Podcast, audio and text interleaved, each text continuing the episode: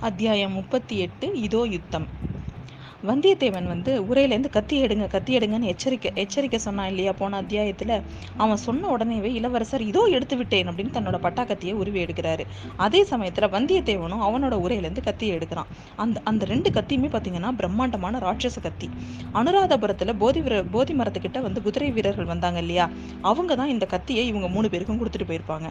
இளவரசர் உடனே குதிரையிலேருந்து கீழே குதிச்சு வா இறங்கி. உன்னோட அதிக பிரசங்கித்தனத்தை என்னால் பொறுத்துக்கவே முடியல. இங்கே ஒரு கை பார்த்துட்டு தான் நான் போக போகிறேன் அப்படின்னு கடுமையாக சொன்னதும் வந்தியத்தேவனுக்கு ஒரே திகைப்பாயிட்டு இது என்ன விளையாட்டா வினையா? அப்படின்னு அவனுக்கு புரியவே இல்லை. ஆனாலும் இளவரசர் குதிரையிலேருந்து பூமியில் குதிச்சிட்டதுனால அவனும் குதிச்சான். என்ன ஐயா ஏன் தயங்குறீங்க? நேற்று இரவு நீங்கள் என்னை அவமானப்படுத்த பார்த்தீங்கல்ல என்னவோ உங்கள் பாட்டம் வீட்டு அரண்மனை முற்றத்தில் என்னோட பாட்டங்கள்லாம் வந்து காத்துட்டு இருந்தாங்கன்னு சொல்லி நீங்கள் சொன்னீங்கல்ல நீங்கள் அவங்களோட குடை சிவிகையெல்லாம் புலவர்கள் தட்டிக்கிட்டு போகிறத பார்த்துட்டு பொறுமினாங்கன்னு நீங்கள் சொல்லலையா? அதை நினச்சி பார்க்க பார்க்க என்னால் பொறுக்க முடியல. ரெண்டில் ஒன்று தீத்து கட்டிட்டு தான் இங்கேருந்து புறப்படணும் அப்படின்னு சொல்கிறான் நம்ம இப்போ சொல்கிறாரு நம்ம இளவரசர். அவர் அந்த பட்டா கத்தியோட அடியை பிடிச்சி சுற்றிக்கிட்டே வந்தியத்தேவன்கிட்டயும் வராரு.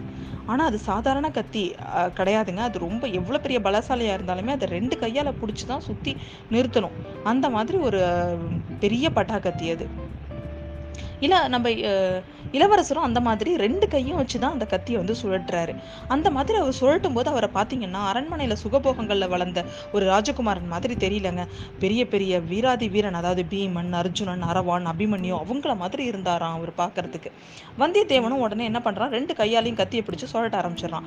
ஆரம்பத்தில் அவனோட மனசில் ஒரே குழப்பமும் தயக்கமுமாக தான் இருந்துச்சு. ஆனால் போக போக பார்த்தீங்கன்னா அவனோட மனசு திடமாயிட்டு வீர வெறி அதிகமாயிட்டு எதிரி வந்து தன்னோட இளவரசர் அப்படின்னு அப்படிங்கிறதெல்லாம் மறந்துருச்சு. எதுக்காக இந்த சண்டை அப்படிங்கிற எண்ணமும் அவனுக்கு மறந்துருச்சு. எதிரி கையில சுத்திட்டு இருக்கிற கத்தி மட்டும்தான் அவன் கண் முன்னாடி நிக்குது. அந்த கத்தியில தான் தாக்கப்படாம தக்கு தப்புனும் அந்த தட்டி எரிஞ்சிட்டு எதிரியை காயப்படுத்தணும். இந்த ம இந்த விஷயத்துல மட்டும்தான் அவனோட கவனம் எல்லாம் இருந்துச்சு. அந்த கத்தி ரெண்டு சுழன் சுழன்று சுழன்று டனார் டனார்னு ஒரே அந்த இடமே ஒரு யுத்த பூமி மாதிரி இருந்தது. இளவரசரோட காரியம் முதல்ல ஆழ்வார்க்கடியானுக்கு புரியவே இல்லை. இவர் ஏன் இந்த மாதிரி திடீர்னு பண்றாரு? ஆனா இதுக்கு ஏதோ காரணம் இருக்கணும் அப்படின்னு யோசிக்கிறான். அவன் என்ன நினைச்சான் அப்படின்னாக்கா தூரமா யாரோ கொஞ்சம் பேர் ஒரு படையே வர மாதிரி நமக்கு தெரிஞ்சு இல்ல அவங்க யாரு என்னன்னு தெரிஞ்சுக்கிட்டு அதற்கேற்ப நாம என்ன செய்யணும் அப்படிங்கிறத யோசிக்கணுங்கிறதுக்காக தான் வந்து இவர் இந்த மாதிரி இளவரசர் இந்த மாதிரி பண்றாரு போல இருக்கு. சாலையோட குறுக்குல இந்த மாதிரி இவர் சண்டை போடுறாரு.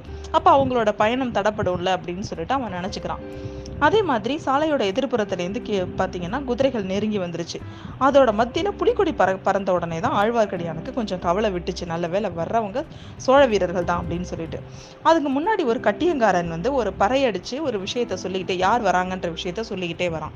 அவன் என்ன சொன்னான்னு பார்த்தீங்களா பார்த்தீங்கன்னா ஈழத்து போர் போரில் மகிந்தன் புறங்கொண்ட இலங்கை படைகளின் சேனாதிபதி வைகை ஆற்று போரில் வீரபாண்டியன் தலை கொண்ட கொடும்பாளூர் பெரிய வேளாளர் பூதி விக்ரமகேசரி மகாராஜா விஜயமாகிறார். பராக் அப்படின்னு சொல்றான். அதே மாதிரி இன்னும் அதுக்கப்புறம் திரும்பவும் பல்லவ குலத் தோன்றல் வைகை போரில் வீரபாண்டியனின் தலை கொண்ட வீராதி வீரர் வடபெண்ணை போரில் வேங்கிப் படையை முறியடித்த பராக்கிரம பூபதி பார்த்திபேந்திரவர்மர் விஜயமாகிறார். பராக் அப்படின்னு இன்னொரு ஒரு இடி முழக்கமான அப்படின்லாம் அவன் சொல்கிறான் இந்த மாதிரி கட்டி சொல்றவங்களுக்கு பின்னாடி பாத்தீங்கன்னா கிட்டத்தட்ட ஒரு முப்பது குதிரை வீரர்கள் வந்தாங்க. அவங்கள நடு நாயகமாக கம்பீரமா ரெண்டு வெள்ளை குதிரை மேல நம்ம சேனாதிபதி பெரிய வேளாளரும் பார்த்திபேந்திரனும் வந்துட்டு இருக்கிறாங்க. அந்த குதிரை வீரர்களை தொடர்ந்து அம்பாரியோட ஒரு பெரிய யானை. அதுக்கும் பார்த்தீங்கன்னா பின்னாடி ஒரு ரொம்ப தூரம் வரைக்கும் ஒரு காலாட்பட புழுதி பட புழுதி புழுதி பறக்க பறக்க வந்துட்டு இருக்கு அந்த முன்னாடி வந்த குதிரை வீரர்கள் வழியில ஒரு தடை இருக்கிறத பார்த்து ரொம்ப அதிருப்தி அடைஞ்சவங்கள யார் அது? விலக விலகு அப்படின்னு சொல்றாங்க. ஆனா பாத்தீங்கன்னா அந்த கூட்டத்துல கொஞ்ச நேரத்துல கசமச கசமசன்னு ஒரே ரகசிய பேச்சுவார்த்தை. ஆஹா ஓஹோ அப்படிங்கிற பே எல்லாரும் பேசிக்கிற சத்தம்லாம் வருது. வீரர்கள் உடனே என்ன பண்றாங்க குதிரை மேல குதிச்சு இந்த கத்தி சண்டை போட்டுட்டு இருந்தவங்கள சுத்தி நின்னுக்கிட்டாங்க. நம்ம விக்ரமகேசரியும் பார்த்திபேந்திரனும் கூட குதிரையிலேருந்து பூமியில இறங்கி வீரர்கள் முன்னாடி வந்து நிக்கிறாங்க. அந்த சண்டை போட்டுட்டு இருந்தவங்களுக்கு முன்னாடி. பார்த்திபேந்திரன் ஒன்று படபடங்கிறான். விக்ரமகேசரி கிட்ட போய் சொல்றான் பாத்தீங்களா? இந்த வல்லத்தானை பத்தி நான் சொன்னது உண்மையா இல்லையா? சுத்த அதிக பிரசங்கி. இளவரசர்கிட்டே தன்னோட கைவரிசையை காட்ட ஆரம்பிச்சிட்டான் பாருங்க. இதை பார்த்துட்டு நம்ம சும்மா இருக்காரதா அப்படின்னு கையில் இருக்கிற கத்தியை எடுக்கிறான். உடனே பூதி விக்ரமகேசரி அவனோட கையை பிடிச்சி தடுக்கிறாரு. கொஞ்சம் பொறுமையா இருங்க பார்க்கலாம். இந்த மாதிரி என்ன ஒரு அற்புதமான கத்தி போர் தெரியுமா? இந்த மாதிரி பார்த்து ரொம்ப நாள் ஆயிடுச்சு அப்படின்னு சொல்லிட்டு அவர் பார்த்து பார்க்க ஆரம்பிச்சிடுறாரு. பின்னாடி வந்த முந்நூறு வீரர்களும் என்ன பண்றாங்க? அவங்கள சுத்தி வட்ட வடிவமா நின்று வேடிக்கை பார்க்க ஆரம்பிச்சிடுறாங்க. இதுக்குள்ள பாத்தீங்கன்னா யானையோட அம்பாரியிலேருந்து ஒரு பெண் அவளும் கீழே இறங்கி வர்றா. அவள் வந்து குதிரை வீரர்களுக்கு இடையில புகுந்து அவளும் வேடிக்கை பார்க்க வந்து நின்றுக்கிட்டா அவளோட சமயத்தில் வந்து அங்கே அவள் முகத்தில் இருக்கிற பாவனையை வந்து நம்ம எப்படியும் சொல்ல முடியாதுங்க. கத்தி அங்கேயும் இங்கேயும் பாயிரும் போது அவளோட விழியும் அங்கேயும் இங்கேயும் போ பாயுது. போரிட்டவர்கள் அப்படியும் இப்படியும் குதிச்சு அவளை அறியாமல் அவளும் அவளும் வந்து சண்டை போடுற மாதிரி எல்லா ஆக்ஷனும் பண்ணிட்டு இருக்கிறா. அவள் தன்னோட கூந்தலை வச்சிருந்த காம்போட கூடிய நீலோத்பலம் நீலோத்பல மலரை கையில் எடுத்துக்கிறா. அதை வந்து கத்தி மாதிரியே இப்படியும் அப்படியும் சொல்லிட்ட தொடங்கிட்டா அவள் கொஞ்ச நேரம் வரைக்கும் அவளோட முகத்துக்கு எதிரே இளவரசர் முகம் தெரியும்படியா அந்த வீரர்கள் நின்று போற போ போரிட்டாங்க. கொஞ்சம் கொஞ்சமா நகர்ந்து அப்படியே சுத்தி சுத்தி வரக்குள்ள பாத்தீங்கன்னா வந்தியத்தேவனோட முகம் முகம் வந்து இப்ப நேரா வருது. அந்த பொண்ணு வந்து அங்க நின்றுட்டு இருந்த பொண்ணு வந்து வேற யா யாருன்னா நமக்கு முன்னாடியே தெரிஞ்ச பொண்ணு. அது வேற யாரும் நம்ம பூங்குழலி தான். அந்த பூங்குழலியோட மு முகத்துக்கு நேரா வந்தியத்தேவன் முகம் வரவும் பாத்தீங்கன்னா வந்தியத்தேவனோட கண்கள் வந்து சுத்தி இருந்த வீரர்கள் கூட்டத்தை அப்படியே பார்த்துக்கிட்டே சண்டை போட்டுட்டு இருக்கான். அப்ப பூங்குழலியும் அவன் பார்த்துட்டான். திடீர்னு அந்த பொண்ணை பார்த்த வியப்புனால அவன் கொஞ்ச நேரம் அவனோட கவனம் சிதறுச்சு. அந்த ஒரு கண நேரத்தை இளவரசர் தனக்கு சாதகமா பயன்படுத்திக்கிட்டாரு. வந்தியத்தேவனோட கத்தி மீது தே அவனோட அவனோட கத்தியை வஜ்ராயுதம் மாதிரி இறக்கி அவனை தாக்கி அவனோட கத்தியை கீழே விழ வச்சுட்டாரு. அவனும் தடுமாறி கீழே விழுந்துட்டான். சுத்திலும் கூட இருந்தவங்க எல்லாரும் அந்த சமயம் எழுப்பி ஆரவாரம் இருக்கு பாருங்க. அப்படி ஒரு ஆளவ ஆரவாரம் அது. அதையும் மீறிக்கிட்டு ஒரு பொண்ணோட உற்சாகமான சிரிப்பொலியும் கேட்குது வந்தியத்தேவன் உடனே கீழே விழுந்த கத்தியை திரும்பவும் எடுக்கிறதுக்காக அவன் முயற்சி பண்றான். அதுக்குள்ள இளவரசர் பாய்ந்து போய் அவனை கட்டி தழுவிக்கிறாரு. நீ என்னோட வாளுக்கு தோக்கல.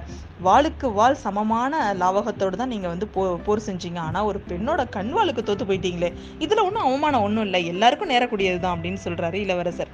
வந்தியத்தேவன் அதற்கு ஏதோ சமாதானம் சொல்ல ஆரம்பிக்கிறான். அதுக்குள்ளே பூதி விக்ரமகேசரியும் பார்த்திபேந்திரம் அவங்கள நெருங்கி வந்துட்டாங்க.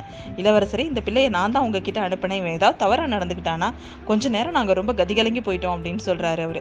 ஆமாம் தளபதி இவரோட ஏச்சை என்னால் பொறுக்க முடியல. இலங்கையில் யுத்தம் நடக்குதுன்னு சொல்கிறாங்களே யுத்தம் எங்கே யுத்தம் எங்கன்னு கேட்டு என்னை தொலைச்சி எடுத்துட்டாரு.